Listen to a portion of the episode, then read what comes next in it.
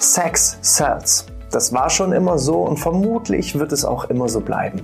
Und bevor du dich jetzt fragst, äh, bin ich heute irgendwie im falschen Podcast gelandet? Nein, ich begrüße dich hier zum BGM Podcast, der Podcast über betriebliches Gesundheitsmanagement für kleine und mittelständische Unternehmen. Mein Name ist Hannes Schröder und heute geht es um Arbeitgeberattraktivität. Arbeitgeberattraktivität ist wichtiger denn je, denn wie bei Menschen gilt auch für Unternehmen, Attraktivität kommt von innen auf die inneren Werte kommt es drauf an. Doch wie steigere ich nun meine Arbeitgeberattraktivität? Welche Werte sind denn da konkret wichtig? Dazu habe ich einen spannenden Beitrag gefunden und zwar aus dem Personalmagazin Plus. Das ist auch die Ausgabe 0423, also die aktuellste Ausgabe, wo es ähm, im Schwerpunktthema ja, Trends im Recruiting geht. Und da habe ich einen Beitrag gefunden von Dr. Jens Knese. Er ist selber Autor, Speaker und Seminarleiter zum Thema MitarbeiterInnen Themen finden und binden. Und er hat hier in diesem Artikel fünf Werte identifiziert, die für die Steigerung der Arbeitgeberattraktivität wertvoll sind. Und diese Werte möchte ich gerne mit euch teilen. Doch vorab, bevor wir da reingehen, ich weiß nicht, wahrscheinlich seht ihr das nicht, aber vielleicht schaut ihr einfach mal nach selber, ob ihr das findet. Ich finde dieses Bild so wirklich, diese, diese Grafik, diese Illustration wirklich großartig. Man sieht hier, mal gucken, ob die Kamera sich scharf stellt. Vorne wird schön alles gefegt und gemacht und Bilder auf aufgehangen und im Hintergrund, vielleicht seht ihr das, äh, so im Schatten, da ist die Fassade bröcklich, da weint jemand in die Hände und ist völlig frustriert, selbst an dem Baum vorne an der Ecke, da werden Blätter einfach rangeklebt, weil der Baum einfach schon tot ist. Und da sieht man schon, ja, Arbeitgeberattraktivität ist ähnlich wie Greenwashing, nicht irgendwie etwas, wo man einen Stempel raufklebt. Ich finde das immer so ein bisschen schade, wenn sich Unternehmen irgendwie für ja, Ausschreibungen und, und Zertifizierungen bewerben, wo man dann auch noch viel Geld bezahlen muss, damit man dann dieses Zertifikat erhält. Ich, wir machen sowas nicht, also wir geben keine, wenn, dann nehmen wir eher Geld entgegen, weil wir ausgezeichnet werden für irgendwelche äh, Awards, aber ich bezahle kein Geld dafür, dass jemand feststellt, ob ich jetzt ein guter Arbeitgeber bin oder nicht, weil letzten Endes dieses Zertifikat, was dann irgendwie im Foyer oder im Flur hängt, ist halt genau wie wenn ich irgendwo ein Bild vorne an die Fassade hänge, um die bröckliche Fassade dahinter zu, zu verstecken. Also wenn, dann sollte es schon authentisch sein, ehrlich sein, weil spätestens, wenn der Mitarbeiter bei mir anfängt, äh, innerhalb von sechs Monaten Probezeit, findet er heraus, ob ich ein attraktiver Arbeitgeber tatsächlich bin oder nicht. Und auch es sollte eine Strategie sein, einfach langfristig gesehen Arbeitgeberattraktivität aufzubauen. Und dabei hilft zum Beispiel auch ein betriebliches Gesundheitsmanagement. Aber dazu ein bisschen später mehr. Wir gehen mal auf den Artikel ein. Ich ähm, lese mal immer so auszugsweise die für mich wichtigsten Sachen ähm, als Quintessenz für euch heraus. Also, ähm, was erstmal spannend war bei dem Artikel, dass der Autor nicht nur auf die Arbeitgeberattraktivität als Wettbewerbsvorteil gegenüber ja, regionalen anderen Unternehmen eingegangen ist, sondern explizit auch darauf eingegangen ist, dass es unsere Aufgabe als deutscher Standort, als deutsche Unternehmen unsere Aufgabe ist, ähm, einfach insgesamt die Arbeitgeberattraktivität nach oben zu treiben, weil Deutschland insgesamt im internationalen Vergleich einfach extreme Defizite hat. Und das fand ich ganz, ganz spannend, auch da nochmal den, den Blickwinkel, weil auch ich sage ja, mein Ziel ist halt, ähm, betriebliches Gesundheitsmanagement nach vorne zu bringen, um einfach stärkere wirtschaftlich agierende Unternehmen zu produzieren, die dann automatisch auch höhere Steuerabgaben haben, um dann eben auch unsere Infrastruktur und gesamtgesellschaftlich einfach vorwärts zu kommen. So. Und das ist hier eben auch so passiert. Er sagt eben, die Defizite des ähm, Standorts Deutschlands ist eben auch eine geringe Akzeptanz äh, fremder Sprachen in den Unternehmen, eine hohe Steuer- und Abgabenlast und eben auch der Mangel an bezahlbarem Wohnraum. All diese Defizite führen halt dazu, dass wir weniger Bewerber auch vom Ausland, fähige Bewerber vom Ausland bekommen, sondern eher sozusagen dann vielleicht mit dem leben muss, was noch übrig bleibt, weil andere Standorte einfach im Gesamt ähm, ja, internationalen Wettbewerb einfach interessanter, lukrativer sind. Und da müssen wir halt einfach aufpassen. Es geht explizit darum, äh, Mitarbeitende in bereits bestehenden Arbeitsverhältnissen stärker an das Unternehmen zu binden und neue Arbeitskräfte erfolgreich zu rekrutieren. Unternehmen müssen vor diesem Hintergrund des Arbeitskräftemangels zu unwiderstehlichen Arbeitgebern werden. Das ist so die Agenda desjenigen Autors, des äh, Dr. Jens Knese. Ähm, und dazu hat er insgesamt fünf äh, verschiedene Elemente herausgearbeitet, welche explizit für das Thema Arbeitgeberattraktivität stehen. Und bevor ich jetzt in diese fünf Elemente reingehe, kannst du ja für dich einmal überlegen, was macht denn einen attraktiven Arbeitgeber aus? Viele werden jetzt denken, na ja, das Gehalt ist schon mal eine entscheidende Rolle, hm, vielleicht keine Ahnung, dass der Arbeitsplatz sicher ist, aber weit gefehlt. Ähm, es sind tatsächlich die Dinge, ähm, zum einen die sinnvolle Arbeit, gutes Management, positive Arbeitsumgebung, klare Entwicklungsmöglichkeiten und das Vertrauen in die Führung. Dann hat er zu jedem dieser einzelnen Elemente nochmal eine genaue, detaillierte Beschreibung gemacht, wie man das denn schaffen kann. Und da starten wir im ersten Step in die sinnvolle Arbeit hinein. Also, was bedeutet denn zum einen eine sinnvolle Arbeit? Das Unternehmen sollte eine klare Mission formuliert haben und diese auch verfolgen. Was ist der Sinn und Zweck? Was ist die Mission? Warum ist einfach das Unternehmen auch angetreten. Es geht aber insbesondere um die Daseinsberechtigung des Unternehmens und die Mission sollte idealerweise Sinn stiften und äh, ist eben auch fundamentaler, fundamentaler Bestandteil für die intrinsische Motivation von den Mitarbeitenden. Dann äh, während die Mission den großen Rahmen und äh, die umschließende Klammer für das äh, gesamte Unternehmen bildet und hier ihre Wirkungsweise entfaltet, ist der Aspekt sinnvoller Arbeit auch für jeden einzelnen Arbeitsplatz relevant. Das heißt, wir starten erstmal mit der Mission, warum ist das Unternehmen angetreten? In unserem Fall als ähm, BGM-Dienstleister sagen wir eben, unsere Aufgabe ist es, Menschen gesünder, motivierter, produktiver zu machen. Und das bezogen auf das Unternehmen, also nicht auf unser Unternehmen, sondern auf die Unternehmen, die wir betreuen. Wir wollen die Unternehmen stärker machen, ähm, produktiver machen, wirtschaftlich stabiler machen, aber auch jeden einzelnen Mitarbeitenden selbst. Das ist wirklich so das absolut traumhaft an unserem Job. Es gibt halt nur Gewinner. Es gibt Gewinner auf Mitarbeiterseite. Jeder einzelne Mitarbeitende hat etwas von unseren Dienstleistungen, als auch jedes Unternehmen, was wir betreuen, hat wirtschaftlich betrachtet total den Erfolg. Und es wird ja immer so böse geunkt im, im deutschen Bereich, naja, so wirtschaftlicher Kapitalismus und die äh, bösen Unternehmen, die ja, saugen die Mitarbeiter aus. Nein, Pustekuchen. Also ein wirtschaftlich stabiles Unternehmen kann ja auch dann erst dafür sorgen, dass dann die Gelder, die erwirtschaftet werden, auch an die Mitarbeiter ausgeschüttet werden. Also es ist ein Geben und Nehmen auf beiden Seiten. Also wirtschaftliche Sicherheit aus Unternehmenssicht ist auch meiner Meinung nach wirtschaftliche Sicherheit aus Mitarbeitersicht. Und da betrachte ich zumindest von außen immer mal so einen Zwei-Fronten-Krieg, dass ja immer gesprochen wird, ja, die, die bösen, bösen Unternehmen. Aber letzten Endes, ohne die Unternehmen gäbe es keine Arbeitsplätze. Und das muss man immer noch betrachten.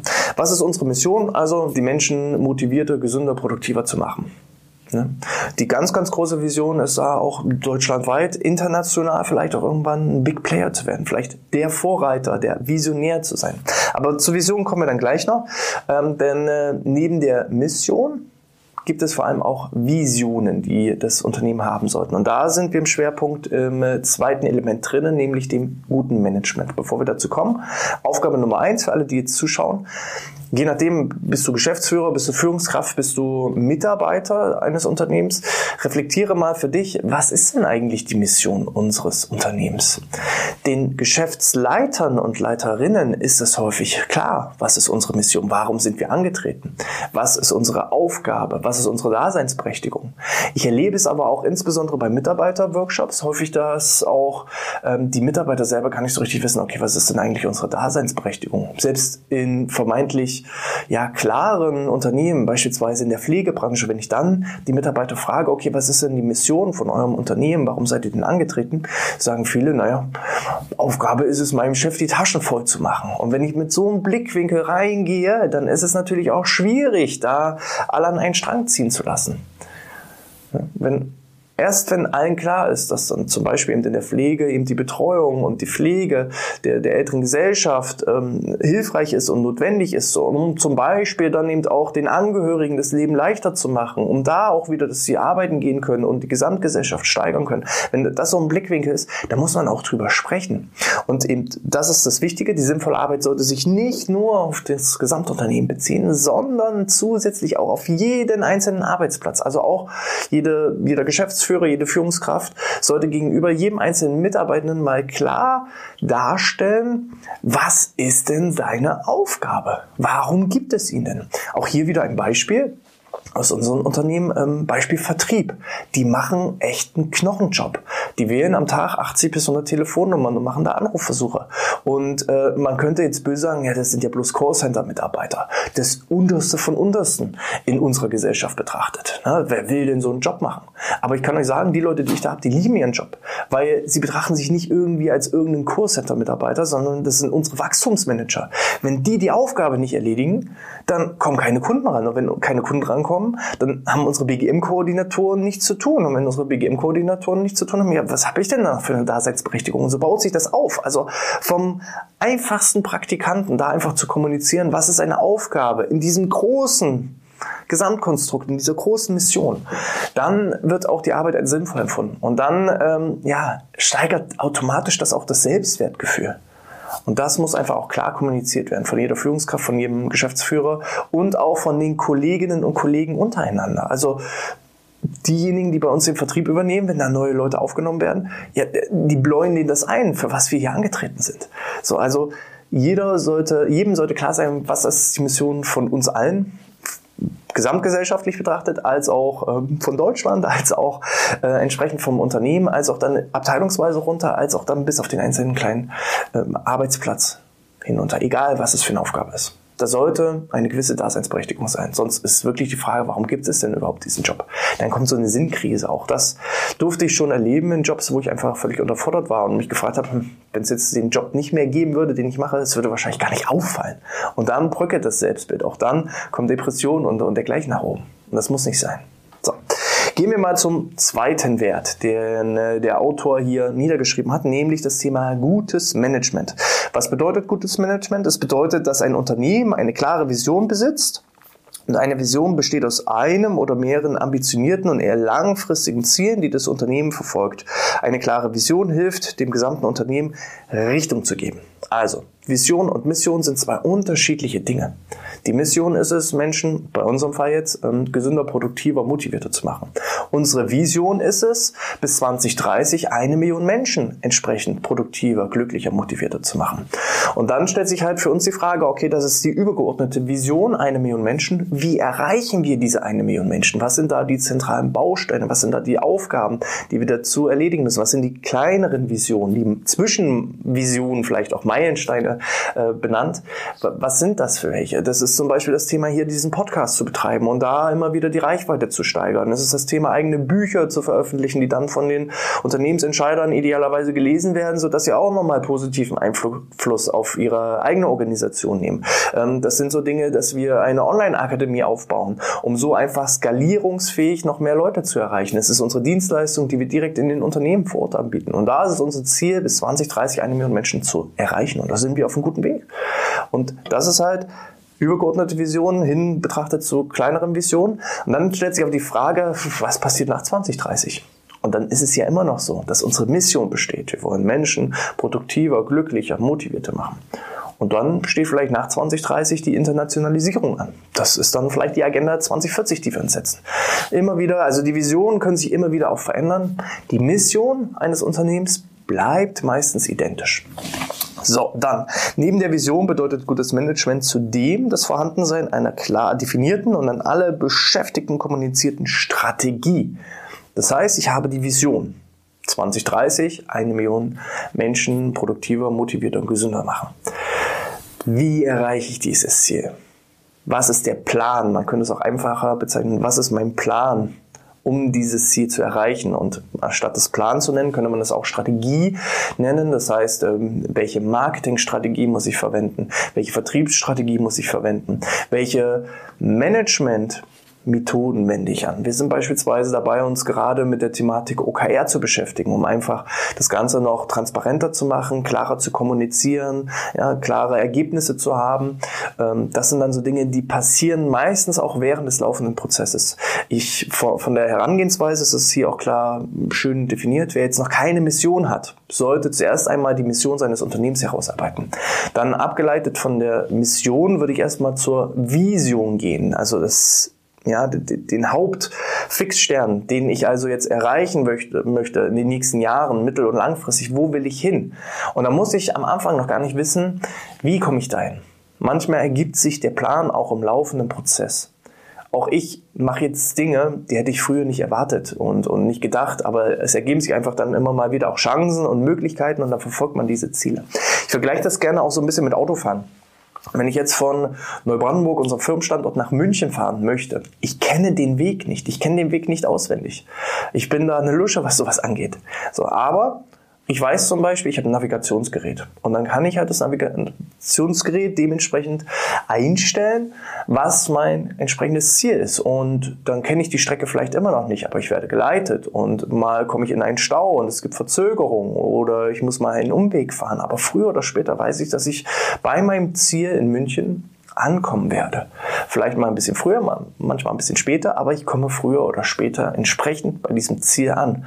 Und der Weg hat sich manchmal dahin ergeben, dass ich also einen Umweg fahren musste, dass ich nochmal was zusätzlich machen musste, dass ich mal einen ganz anderen Weg eingeschlagen habe. Und so ist es auch im Unternehmertum. Ich setze mir erstmal das Ziel und, und eben auch diese Vision. Also erstmal, was ist meine Daseinsberechtigung? Dann setze ich mir die Ziele und Vision und dann überlege ich mir den Plan. Und die muss ich mir auch nicht alleine überlegen. Bei uns zum Beispiel, ich habe euch ja schon schon ein, zwei Mal von unserem Strategie-Meeting im Podcast äh, berichtet, welches wir kurz vor Weihnachten hatten. Ähm, da ging es genau darum, zum Beispiel auch äh, Mitarbeiter, ihr seid jetzt ab sofort Chef und ihr müsst dieses Ziel erreichen bis 2030. Was ist eure Herangehensweise? Welchen Weg würdet ihr gehen? Und dann ja, versetzt sich jeder mal in meine Lage und versucht sich selber was auszudenken und dann wird es präsentiert. Und dadurch, dass ich dann 20 verschiedene Ansätze bekommen habe, ja, dann ergeben sich völlig neue Wege, Dinge, worüber ich vorher gar nicht nachgedacht habe. Und das ist halt so das Thema Strategie, Plan, ähm, ja, verfolge einfach einen Plan und dann kommst du auch früher oder später an für die Sportler unter euch, das ist ganz klar, man macht einen Trainingsplan und dann verfolgt man diesen Trainingsplan und dann kommen früher oder später halt einfach diese Ergebnisse raus. Lebe ich stattdessen eher in den Tag hinein und guck mal, was passiert? Schwierig. So, also, ähm, die Strategie definiert, wie die Ziele aus der Vision erreicht werden sollen. Auf der Mitarbeiterebene bedeutet es gutes Management, dass die Mitarbeitenden regelmäßig qualifiziertes Feedback zu ihrer Performance von ihren Führungskräften erhalten. Das waren so die Punkte, die ich mir ähm, markiert habe. Also auch da ist zum Beispiel auch sowas wie OKR.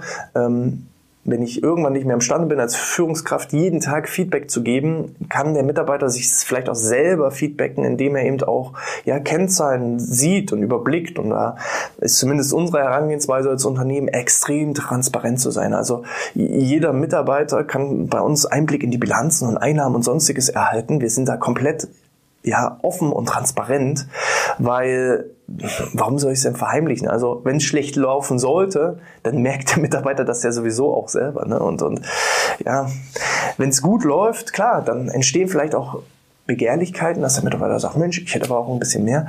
Aber das ist auch völlig, völlig legitim. Also man erreicht auch Ziele zusammen, zumindest aus meiner Sicht. Punkt Nummer drei, also eine positive Arbeitsumgebung ist der dritte Wert für Arbeitgeberattraktivität. Und zwar eben, ähm, ja, eine neue und motivierende und den jeweiligen Bedürfnissen und Aufgaben angepasste optimale Arbeitsumgebung. Dann sprechen wir von einer positiven Arbeitsumgebung. Die Mitarbeitenden haben unterschiedliche Aufgaben und Tätigkeiten zu erledigen. Nicht jede Aufgabe lässt sich in der gleichen Arbeitsumgebung adäquat adressieren und produktiv bewerkstelligen. Flexible Bürowelten von Einzelbüros über Meeting Spaces bis zur Bibliothek für Research-Aufgaben bilden die räumlichen Rahmen und passen sich den täglichen Herausforderungen der Mitarbeitenden an. Agile Arbeitsweisen sorgen für weniger Bürokratie, flache Hierarchien und schnelle Arbeitsergebnisse. Ähm, da sind wir komplett dran. Also im Moment muss ich sagen, ist unser, unsere Arbeitsumgebung von den Arbeitsmitteln her okay. Das, das ist gut so. Jeder hat da entsprechend auch unterschiedliche PC-Ausstattung und dergleichen. Ähm, entsprechend seine Arbeitsweise. Klar, in, im Marketing- und Medienbereich ist natürlich äh, ja eine stärkere Leistungsfähigkeit der Rechner und so weiter notwendig. Und das sind so schon alleine Dinge, die frustrieren, wenn die Arbeitsmittel nicht richtig funktionieren. So, und dann vom Thema Arbeitsumgebung her haben wir uns vom Büro her schon mal ein Stückchen erweitert, vergrößert, verändert. Es ist aber immer noch nicht so, dass ich sage, boah, das ist, das ist toll, das ist geil. Ähm, da wisst ihr ja auch schon, für die, die jetzt länger dabei sind, dass wir da auf der Suche sind, dass wir da auch schon ein bisschen was im Ausblick haben. Aber ähm, momentan, Situation heute, sind, haben wir halt einfach ein, ja, eine ganz normale Bürofläche. Jeder hat so seine Einzelbüros, Doppelbüros, ähm, Dreifachbüros haben wir auch, Aber ähm, das ist noch nicht geil. Wir wollen halt genau in solche Sachen hin, so ja, Spaces zu schaffen, eine, eine Game Area, eine, eine Building, also oder beziehungsweise ja, ähm, Bildungsarea und so weiter. Also ähm, um genau diese Dinge zu schaffen. Wenn ich mal einen Rückzugort brauche, um mal konzentriert zu arbeiten, dann kann ich mich zum Beispiel in solche ja, Silence Rooms äh, zurückziehen, wo ich einfach Ruhe habe. Oder wenn ich eben den Austausch brauche, dann habe ich eben da auch ja, solche Spaces entsprechend, um in Gruppenarbeiten aktiv zu werden. Da haben wir noch Ausbaumöglichkeiten. Da würde ich sagen, da sind wir so semi-attraktiv. Aber reflektiert das gerne für euch selbst. Der vierte Punkt sind klare Entwicklungsmöglichkeiten. Ich bin immer wieder begeistert ich mache mal folgendes Beispiel. Wir haben zwei Bewerber im Bewerbungsgespräch und der eine Bewerber fragt im Bewerbungsgespräch, welche Weiterbildungsmöglichkeiten gibt es denn? Welche Entwicklungsmöglichkeiten hat da das Unternehmen zu bieten? Was wird so an Weiterbildung auch finanziert? Während der andere Mitarbeiter zum Beispiel fragt, ähm, habe ich denn auch jetzt hier irgendwo auf dem Gelände einen kostenfreien Parkplatz, damit ich dann nicht so weit laufen brauche bis zur Arbeit? Ähm, ja, für welchen der beiden Bewerber würdest du dich jetzt entscheiden?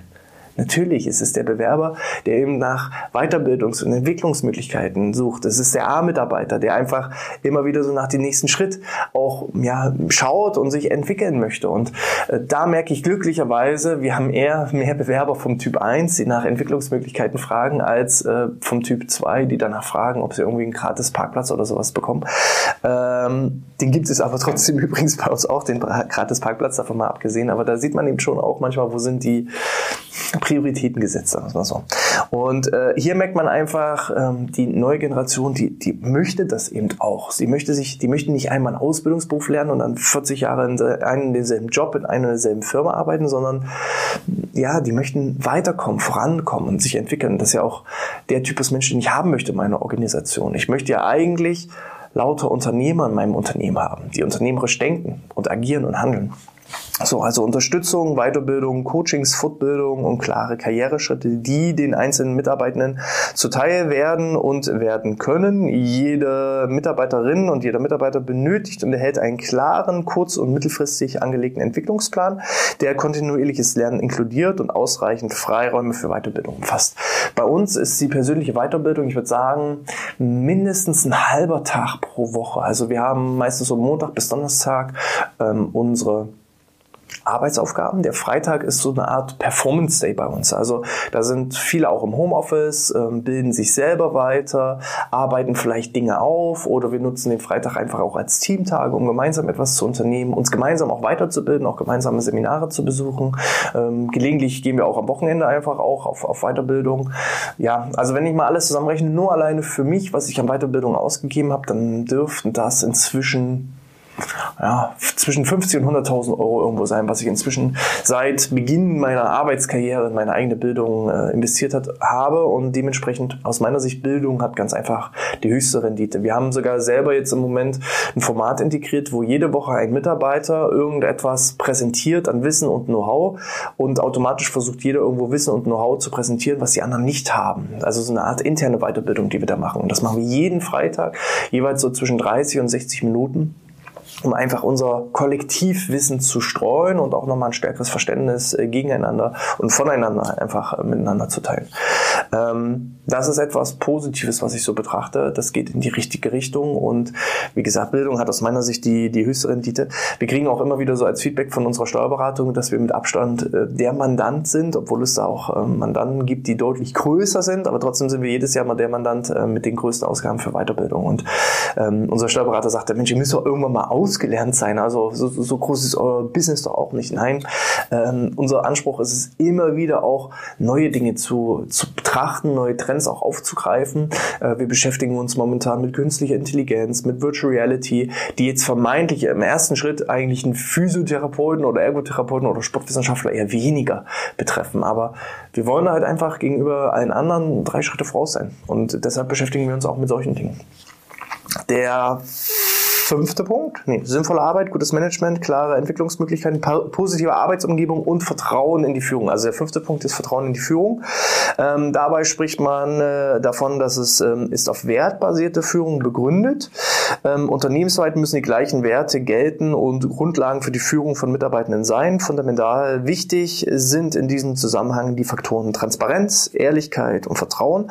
Die Mitarbeitenden müssen Entscheidungen oder Einschätzungen transparent nachvollziehen können und die Führungskräfte müssen ehrlich kommunizieren und ihren Beschäftigten Vertrauen schenken.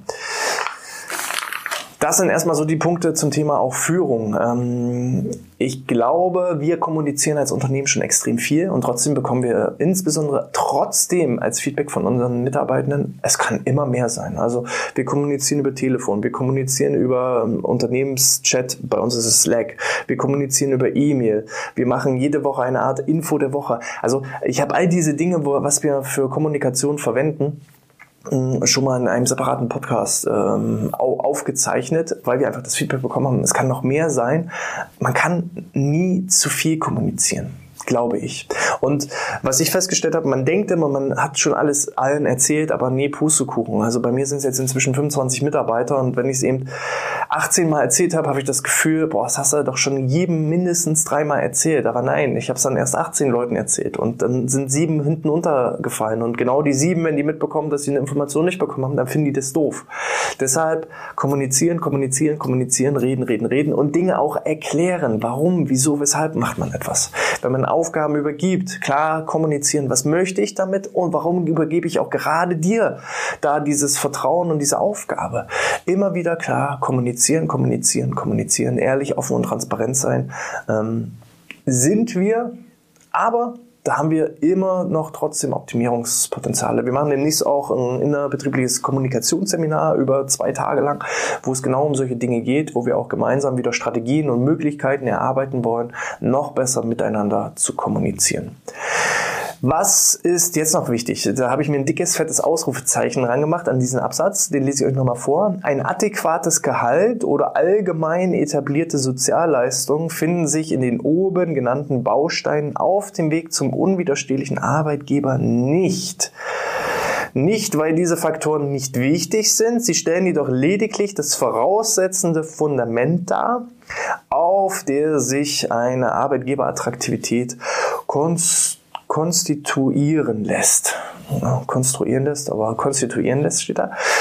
Bedeutet, ein hohes Gehalt oder irgendwie betriebliche Altersvorsorge oder irgendwie sowas, das wird, selbst ich glaube, ein Jobrat wird inzwischen einfach als gegeben akzeptiert. Das ist nichts mehr, womit ich meine Arbeitgeberattraktivität besonders hervorheben kann, sondern es wird einfach als Standard, als, als Normalität empfunden. Und das ist das, was viele noch nicht verstanden haben, die gesagt haben, Mensch, die Leute bekommen doch hier ein gutes Gehalt, dann kann ich doch auch gute Arbeit verlangen und kann auch verlangen, dass sie bei mir bleiben. Nein, Pustekuchen, die anderen machen das genauso.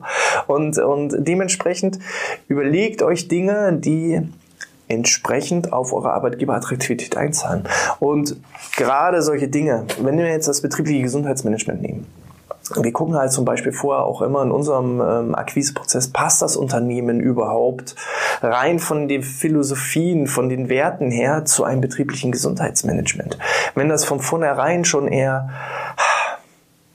ja, wenn es einfach nicht passt von, von, von den Einstellungen, von den Motiven, von den Werten, dann lassen wir einfach die Finger davon, weil wir wissen einfach, das bringt nichts, das, das wird nichts. Auch wir können nicht zaubern. Das, die Grundstruktur muss einfach schon stimmen. Und da sind halt Dinge wie eine sinnvolle Arbeit, ein gutes Management, eine äh, gute Führungskultur, ein positives Arbeitsumfeld und eben auch Entwicklungsmöglichkeiten. Wenn ich eben sage, äh, wir bieten jetzt Vorträge, Seminare an zum Thema Gesundheit und so weiter. Und dann wird es vom Unternehmen gesagt, ja, aber das darf, muss außerhalb der Arbeitszeit sein. Es darf ähm, nicht irgendwie den Arbeitsprozess stören. Die Leute müssen arbeiten und leisten. Dann ist ein BGM auch völlig, völlig falsch. Wenn ihr jetzt sagt, ich finde mich schon bei diesen fünf Punkten irgendwo wieder und ich habe da aber auch noch Entwicklungspotenzial. Auch bei uns ist nicht alles perfekt, um Gottes Willen, aber wir sind da zumindest wir haben einen Plan in die Richtung, dass es perfekt werden soll. Äh, wenn ihr da genauso auf diesem Weg unterwegs seid, dann schreibt mir da gerne, nutzt die Möglichkeit. Wir bieten auch immer wieder kostenfreie Strategiegespräche an. Geht einfach auf unsere Homepage oder tragt euch am besten in Newsletter ein, dann werdet ihr auch auf das Strategiegespräch hingewiesen. Ähm, dazu einfach auf bgmpodcast.de slash Newsletter. Da erhaltet ihr jede Menge Gratis-Bonis, Vortragsmitschnitte, Übersichtsgrafiken, Zahlen, Daten und Fakten. Also jede Menge Know-how, was euch einfach im BGM nach vorne bringt. Und äh, zusätzlich erhaltet ihr jede Woche die aktuellsten Neuigkeiten und Trends rund um das Thema ähm, Gesundheitsförderung, Gesundheitsmanagement für eure Mitarbeiter. Und äh, ja, wenn euch das Video hier gefallen hat, lasst gerne auch einen Daumen nach oben. Schreibt gerne eure eigenen Meinungen dazu. Was tut ihr, um eure Arbeitgeberattraktivität nach vorne zu bringen? Teilt das mit der Community. Weil, wie der Autor es auch sagt, wir wollen uns ja als Gesamtgesellschaft Deutschland nach vorne bringen und nicht nur für uns selber. Also von daher teilt auch gerne euer Wissen. Ich lese entsprechend alles. Gerne könnt ihr auch eine 5-Sterne-Bewertung geben in iTunes oder in der Apple Podcast-App. Auch das führt wieder dazu, dass wir in der Reichweite steigen und vielleicht unser Ziel bis 2030 erreichen, eine Million Menschen motivierte glücklicher und produktiver zu machen. Ja, wenn euch das gefallen hat, dann schaltet gerne auch beim nächsten Mal wieder ein. Ich freue mich, euch dann auch wieder begrüßen zu dürfen und verabschiede mich bis dahin. Bleibt gesund und sportfrei.